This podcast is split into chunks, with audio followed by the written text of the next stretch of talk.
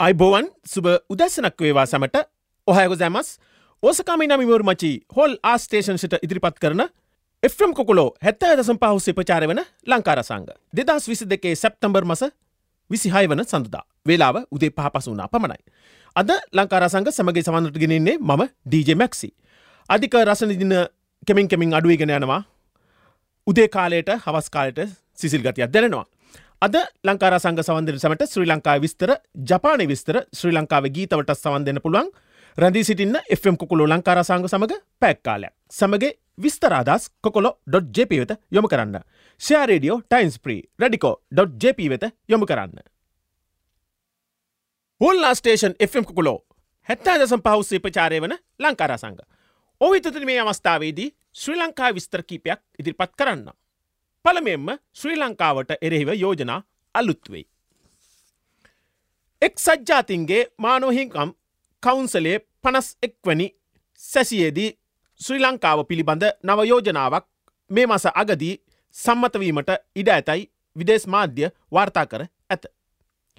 සැසිවාරයට සහභාගි වන ශ්‍රී ලංක දූත පිරිස මෙම යෝජනාව සම්මතවීම වැලැක්වීම සඳහා ආසියානු සහ අප්‍රිකානු රටවල් වල චන්දේ දිනා ගැනීමට උත්සාහධර්මින් සිටිනා බව විදෙස් මාධ්‍යය පෙන්වාදී ඇත. ඇමරිකා එක්සත් ජනපදය බ්‍රිතාන්්‍ය මලාවී උතුරු මැසිඩෝනියා ජර්මනිය සහ කැනඩාව අනුග්‍රහත්වයෙන් යටතේ ඉදිරිපත්වීමට නියමිත යෝජනා කමිටුව කෙටුම් පත රටවල් රැසක සහය හිමි වන බවද පවසයි. මෙම යෝජනා කමිටුව මගින් ජාත්‍යන්තර අධිකරණය බලය ශ්‍රී ලංකාව තුළ ක්‍රියාත්ම කිරීම සඳහා අවශ්‍ය නීතිමය සහ අනෙකුත් මාර්ගොපදේශ සැපැීමට සහ ජාත්‍යන්තර නීතිය උල්ලංඝනය වන අපරාධයක් සිදු කලාදැයි පැහැදිලි සාක්ෂි තිබෙන පුද්ගලයින්ට එරෙහිව නඩු පැවරීම සම්බන්ධයෙන් අවධානය යොමු කර ඇත. ශ්‍රී ලංකාවේ මානවහිමිකම් අඩාලවීමට හේතු වූ ආර්ථික අර්බූදයට මුල්ලු ආර්ථික අපරාධ සිදු කළ රජයේ උසස් නිලධාරීන්ට සහ දේශපාලන නායකින්ට එරෙහිව ක්‍රියාමාර්ග ගත යුතු ඇතයි මෙම යෝජනා කිටුම්පත මගින් නිර්දේශ කර ඇතයිද පවසා ඇත. තවත් විස්තරයක් හෙළ ඔසුසැල් පිළිබඳව. ශ්‍රී ලංකා ආයුර්වේද අවසද සංස්ථාවට අයත් හෙළ ඔසුසැල් පරිශ්‍රය තුළ දේශීය වෛද්‍ය ප්‍රතිකාර මධ්‍යස්ථාන පිහිටවීමේ වැඩ පිළිවලක් ශ්‍රී ලංකා ආයුර්වේද අවසද සංස්ථාව මගින් ක්‍රියාත්මක කර ඇත. ඒ යටතේ කිරිබත් ගොඩ හෙලවසු සැල් සායන මධ්‍යස්ථානය තුළ ප්‍රතිකාර සේවා ආරම්භ කර ඇත. ප්‍රතිකාර සේවා ආරම්භ කිරීම රාජ්‍ය අමාත්‍ය සිසිර ජයකොඩි මහතාගේ ප්‍රධානත්වයෙන් ආරම්භ කර ඇත. මෙම වැඩපිළිවෙල දිවෙන පුරා පිහිටි ආයුර්වේද නිස්පාදන අලවිකරනු ලබන හෙළ ඔසු සැල් තුළ සතියේ දින හත ක්‍රියාත්ම කිරීමට නියමිතය. එහිදී දිවයිනේ ප්‍රසිද්ධ දේශය වෛද්‍යවරුන්ගේ සහභාගිත්තෙන් පාරම්පරික වෛද්‍ය ප්‍රතිකාරමයෙන්ම ආයුර්වේද වෛද්‍ය ප්‍රතිකාර ඉතා සහනදායි මිල ගණන්වල් යටතේ ලබාදීමට කටයුතු යොදා ඇත. එහිදී සර්වාංගරෝග කැඩුම් බිඳුම් කාන්තාරෝග ඇතුළු රෝග රැසක් සඳහා ප්‍රතිකාර කාර්ය සේවා ලබාදීම සිදු කරන බවද සඳහන් කර ඇත. තවත් විස්තරයක් බිත්තර සහ කුකුල් මස් පිළිබඳව. බිත්තර හා කුකුල් මස් කර්මාන්තය ආරක්ෂා කර ගැනීම සඳහා ඒකාබද්ධ වැඩපිළිවෙලක් වහාම සකසන ලෙස කුෂිකර්ම ඇමති මහින්ද අමරවීර මහතා එම අමාත්‍යන්සෙල් නිධාරින්ට උපදෙස් ලබාදී ඇත. කුෂිකර්ම අමාත්‍යන්ස ලේකම් රෝහණ පුෂ්පකුමාර මහතාගේ ප්‍රධානත්වෙන් එම අමාත්‍යන්සේ සත්ව නිස්පාදන හා සෞඛ්‍ය දෙපාර්තිමෙන්තුව හා පාරිභෝගික ආරක්ෂක අධිකාරය යන ආයතන එක්ව මෙම ඒකාබද්ධ වැඩපිළිවෙල සකස් කරමින් සිටි. පාරිභෝගික ආරක්ෂක අධිකාරිය විසින් බිත්තරමිල සම්බන්ධව පාලනමිල ගැසට් පත්‍රයක් කළ කිරීම හේතුවෙන් මේ වන විට තම කර්මාන්ත මුළුමනින්ම කඩාවැටීමේ තර්ජනයකට මුණපා ඇතැයි එම කර්මාන්තකරුවෝ මෙහිදී ඇමතිවරයා හමුවේ ප්‍රකාශ කර ඇත. විශේෂෙන් සත්වාහාර ඒවායි මිල ගණන් ඉහළයාම සතුන්ට ලබා දෙන අවසද හා විටමින්වල මිල ඉහලයාම වැනි තත්ත්වයන් නිසා බිත්තර හා කුකුල් මස් කර්මාන්තය අනතුරට පත්ව ඇත. එමෙන්ම මෞකිකිලියන් ආනයනය කරන ප්‍රමාණය පසුගිය වසරේදී අසූදහක් වුවද මේ වසරේදී හද්දා දක්වා අඩුවීම නිසා ඒ කාලය තුළ බිත්තර හා කුකුල් මස් හිඟයක් ඇතිවීමේ අවදානමක් මතුව ඇතයිද එම කර්මාන්තකරුවෝ ප්‍රකාශ කර ඇත. ජූලි මාසය වන විට ශ්‍රී ලංකාවේ බිත්තර නිස්පාදනය මිලියන එකසිය හැට හැතරක් හා කුකුල් මස් නිස්පාදනය මෙට්‍රික් ටොන් දහටක් දක්වා අවම වී ඇත. නමුත් මෙම වසරේ අප්‍රෙල් මාසයේදී කුකුල් මස් නිස්පාදනය මෙක්ට්‍රික් ටොන් විසිය එකක් හා බිත්තර නිස්පාදනය මිලියන දෙසිය විසය දක්වා ඉහළ මට්ටමක පැවති බවද පැහැදිලි කර ඇත. ඉලෙක්ට්‍රික් වාහන ආනයනය පිළිබඳව. විදේශගත ශ්‍රමිකයන් නිත්‍යානුකූලව ශ්‍රී ලංකාවට මුදල්ලවීමෙන් පසුව හිමිවන ඉලෙක්ට්‍රික් වාහන ආනය බල්පත්‍ර ලබා ගැනීම සම්බන්ධයෙන් වන ගැටලු යොමු කිරීම සඳහා ෂනික ඇමතුම් අංකයක් ඇතුළත් තොරතුරු ලබා ගැනීම සඳහා වන දුරකටන අංක තුනක් කම්කරු සහ විදෙසරකයා අමාත්‍යන්සේ විසින් හඳුන්වාදී ඇත. විදේශගත ශ්‍රමිකයන් නීත්‍යානුකූල ක්‍රමය ඔස්සේ මුදල්ලවීමේදී එවුන් ලබන මුදල් සාපේක්ෂව ඉලෙක්ට්‍රික් වාහනයක් ආනයනය කිරීම සඳහා වන කැබිනට් අනුමැති කම්කරු සහ විදේශ රැකයා අමාත්‍ය මනුස නානක් කරමාතා විසින් ලබාගෙන ඇත.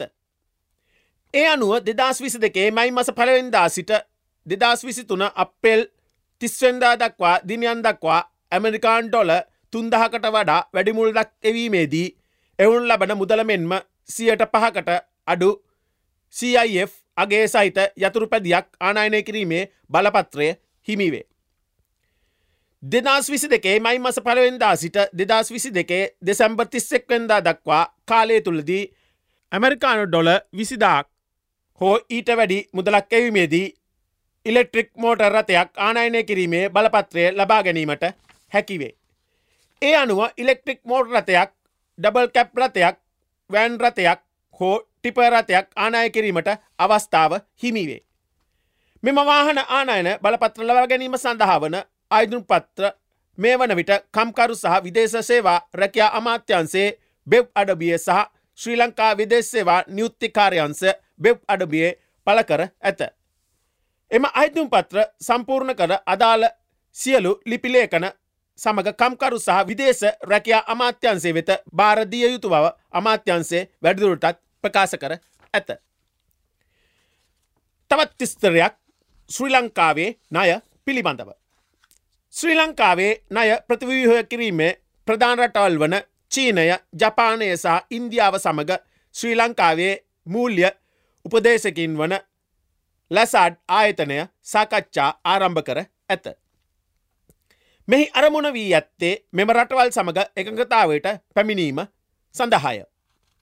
වැඩබලන කැබිනට් ප්‍රකාශක අමාත්‍ය රාමේස් පතිරණ පැවසුවේ ජාත්‍යන්තර මූල්‍ය අරමුදලෙන් අවශ්‍ය මූල්‍ය සහය ලබා ගැනීමට නම් ශ්‍රී ලංකාවේ නය ප්‍රතිව්‍යහය කරණය අවශ්‍ය බවය.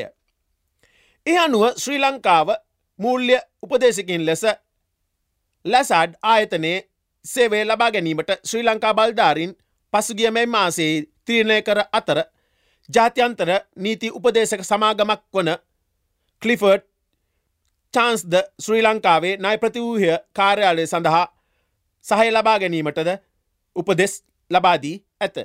ශ්‍රී ලංකාවේ ණය ඩොල බිලියන අසු පහහි සිට ඩොල බිලියන සිය දක්වා ඇතයිද ඇස්තමේන්තු කර ඇත. පැති කිහිපයකින් ශ්‍රී ලංකාවට සහය. ශ්‍රී ලංකාව මුහුණදී ඇති අසීරුතත්වයෙන් මිදීමට ශ්‍රේෂ්ත්‍ර ගණනාවක් ඔස්සේ සහය දීමට අපෙක්ෂා කරන බව ආසියානු සංවර්ධන බැංකුවේ දකුණු ආසියානු දෙපාර්තමේන්තු අධ්‍යක්ෂ ජනරාල් කෙනිචි යොකයම මහතා පවසා ඇත. ආසියානු සංවර්ධන බැංකුවේ දකුණු ආසියාවේ දෙපාර්තමේන්තු අධ්‍යක්ෂ ජනරාල් කෙනිචි යොකයම මහතා ඇතුළු නියෝජ්‍ය පිරිසක් ජනාධිපති රනිල් වික්‍රමසිංහ මහතා හමුවේ අවස්ථාවේදී මේ බව ප්‍රකාශ කර ඇත. ආසියානු සංවර්ධන බැංකුව හා ශ්‍රී ලංකා රජය අතර දෙවපාර්ශික සහයගොයිතාවට එළඹීම හැකි ශේෂ්ත්‍ර කීපයක් පිළිබඳවද මෙහිදී අවධානය යොමු කර ඇත. තවත් තිස්තරයක් ශ්‍රී ලංකාව කඩා වැටීම පිළිබඳව.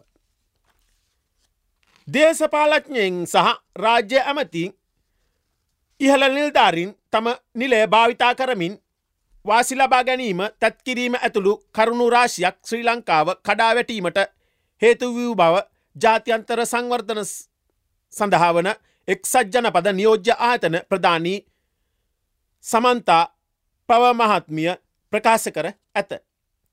ශ්‍රී ලංකාවේ ආර්ථික අර්බුදය හේතුවෙන් ජනතාව විඳින දුර්ස්කර්තා දැක තමන් කනගාඩු පත්වන බවද ඇය ප්‍රකාශ කර ඇත. අධික නයබර වංචාව හා දූසන රසායනික පොහොර භාවිතය තහනම් කිරීම මෙන්ම දේශපාලනත්යන්ගේ ක්‍රියාකලාපය මෙම තත්ත්වයට මූලික හේතුව බවද පව මහත්මිය වැඩිදුරටත් ප්‍රකාශ කර ඇත. ශ්‍රී ලංකාවට ආධාර ලැබූ පමණින් මෙම අර්බුදයෙන් ගොඩ ඒමට නොහැකි බවත් ඒ සඳහා ආර්ථික සහ දේශපාලනික ප්‍රතිසංස්කරන සමාන්තරව ක්‍රියාත්ම විය යුතු බවද කී ඇය ආර්ථික හා දේශපාලනික වගකීම අවශ්‍ය බවත් පවසා ඇත. දේශපාලකයන් මෙන්ම රජයේ ඇතම් ඉහල් නිල්ධාරින් තම නිලේ භාවිතා කරමින් වාසි ලබා ගැනීමට තැත් කරන බවද ඇය අවධාරණය කර ඇත. ශ්‍රී ලංකාවට අතිරේක සහයක් ලෙස ඇමරිකානු ඩොල කෝටි හයක මුදලක් ලබා දෙන බවද සමන්තා පව මහත්මිය ප්‍රකාශ කර ඇත. හොල්ලා ස්ටේෂන් එම් කුකුලෝ හැත්ත ඇදසම් පහුස්සේ ප්‍රචාරය වන ලංකාරසංග. ඔවිතුති මේ අවස්ථාවේදී ජපානය විස්තරයක් හඳුන්නා දෙන්නම්. හංකිව් දුම්රියස්ථානය පෙට් බොටල් ජල භාවිතය බෙදාහරින්නන් අඩුකිරීමට සීමිත කාලික අත්හදා බැලීමක් පිළිබඳව.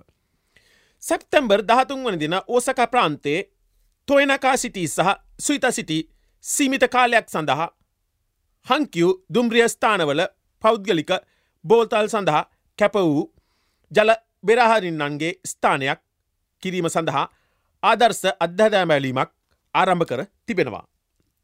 අපි දුම්රිය ස්ථාන භාවිතා කරන්නන් කී දෙනෙක් නැවතුම් පොළ භාවිතා කරන බව තහවුරු කර ගැටලු විමර්ශනය කරන්නෙමු. දුම්රිය ස්ථාන සහ වානිජ පහසුකම්වලට ස්ථාපනයක් පුළුල් කිරීම පෞද්ගලික බෝතල් භාවිතය දිරිමත් කිරීම සහ පෙට් බොටල් භාවිතය අවම කිරීම මෙහි අරමණ වී තිබෙනවා. ප්‍රාන්ත හරහා එකිනකාට යාබද පිහිටි තොයනකා සුයිතා නිසිනෝමියා සහ අමගසකි යන ප්‍රධාන නගර සහ වෝට ස්ටෑන් සයිතමා සමග සහයෝගෙන් හංකිව් ස්ථානයේදී සහභාගිත්තෙන් මෙම නිදර්ශනය අත්හදා බැලීම සිදුකර තිබෙනවා. ජලය බෙදාහරින්නේ කුලියට දීමේ ව්‍යාපාරයේ නියලී සිටින අතර ලබාදින ක්‍රියාමාර්ගද නම් කර තිබෙනවා. හංකිව් ඔකමචි තොයනකා ප්‍රාන්තය. කිතා සෙන්රී සුයිතා ප්‍රාන්තය නිසිනෝමියා කිතගුචි නිසිනෝමියා ප්‍රාන්තය.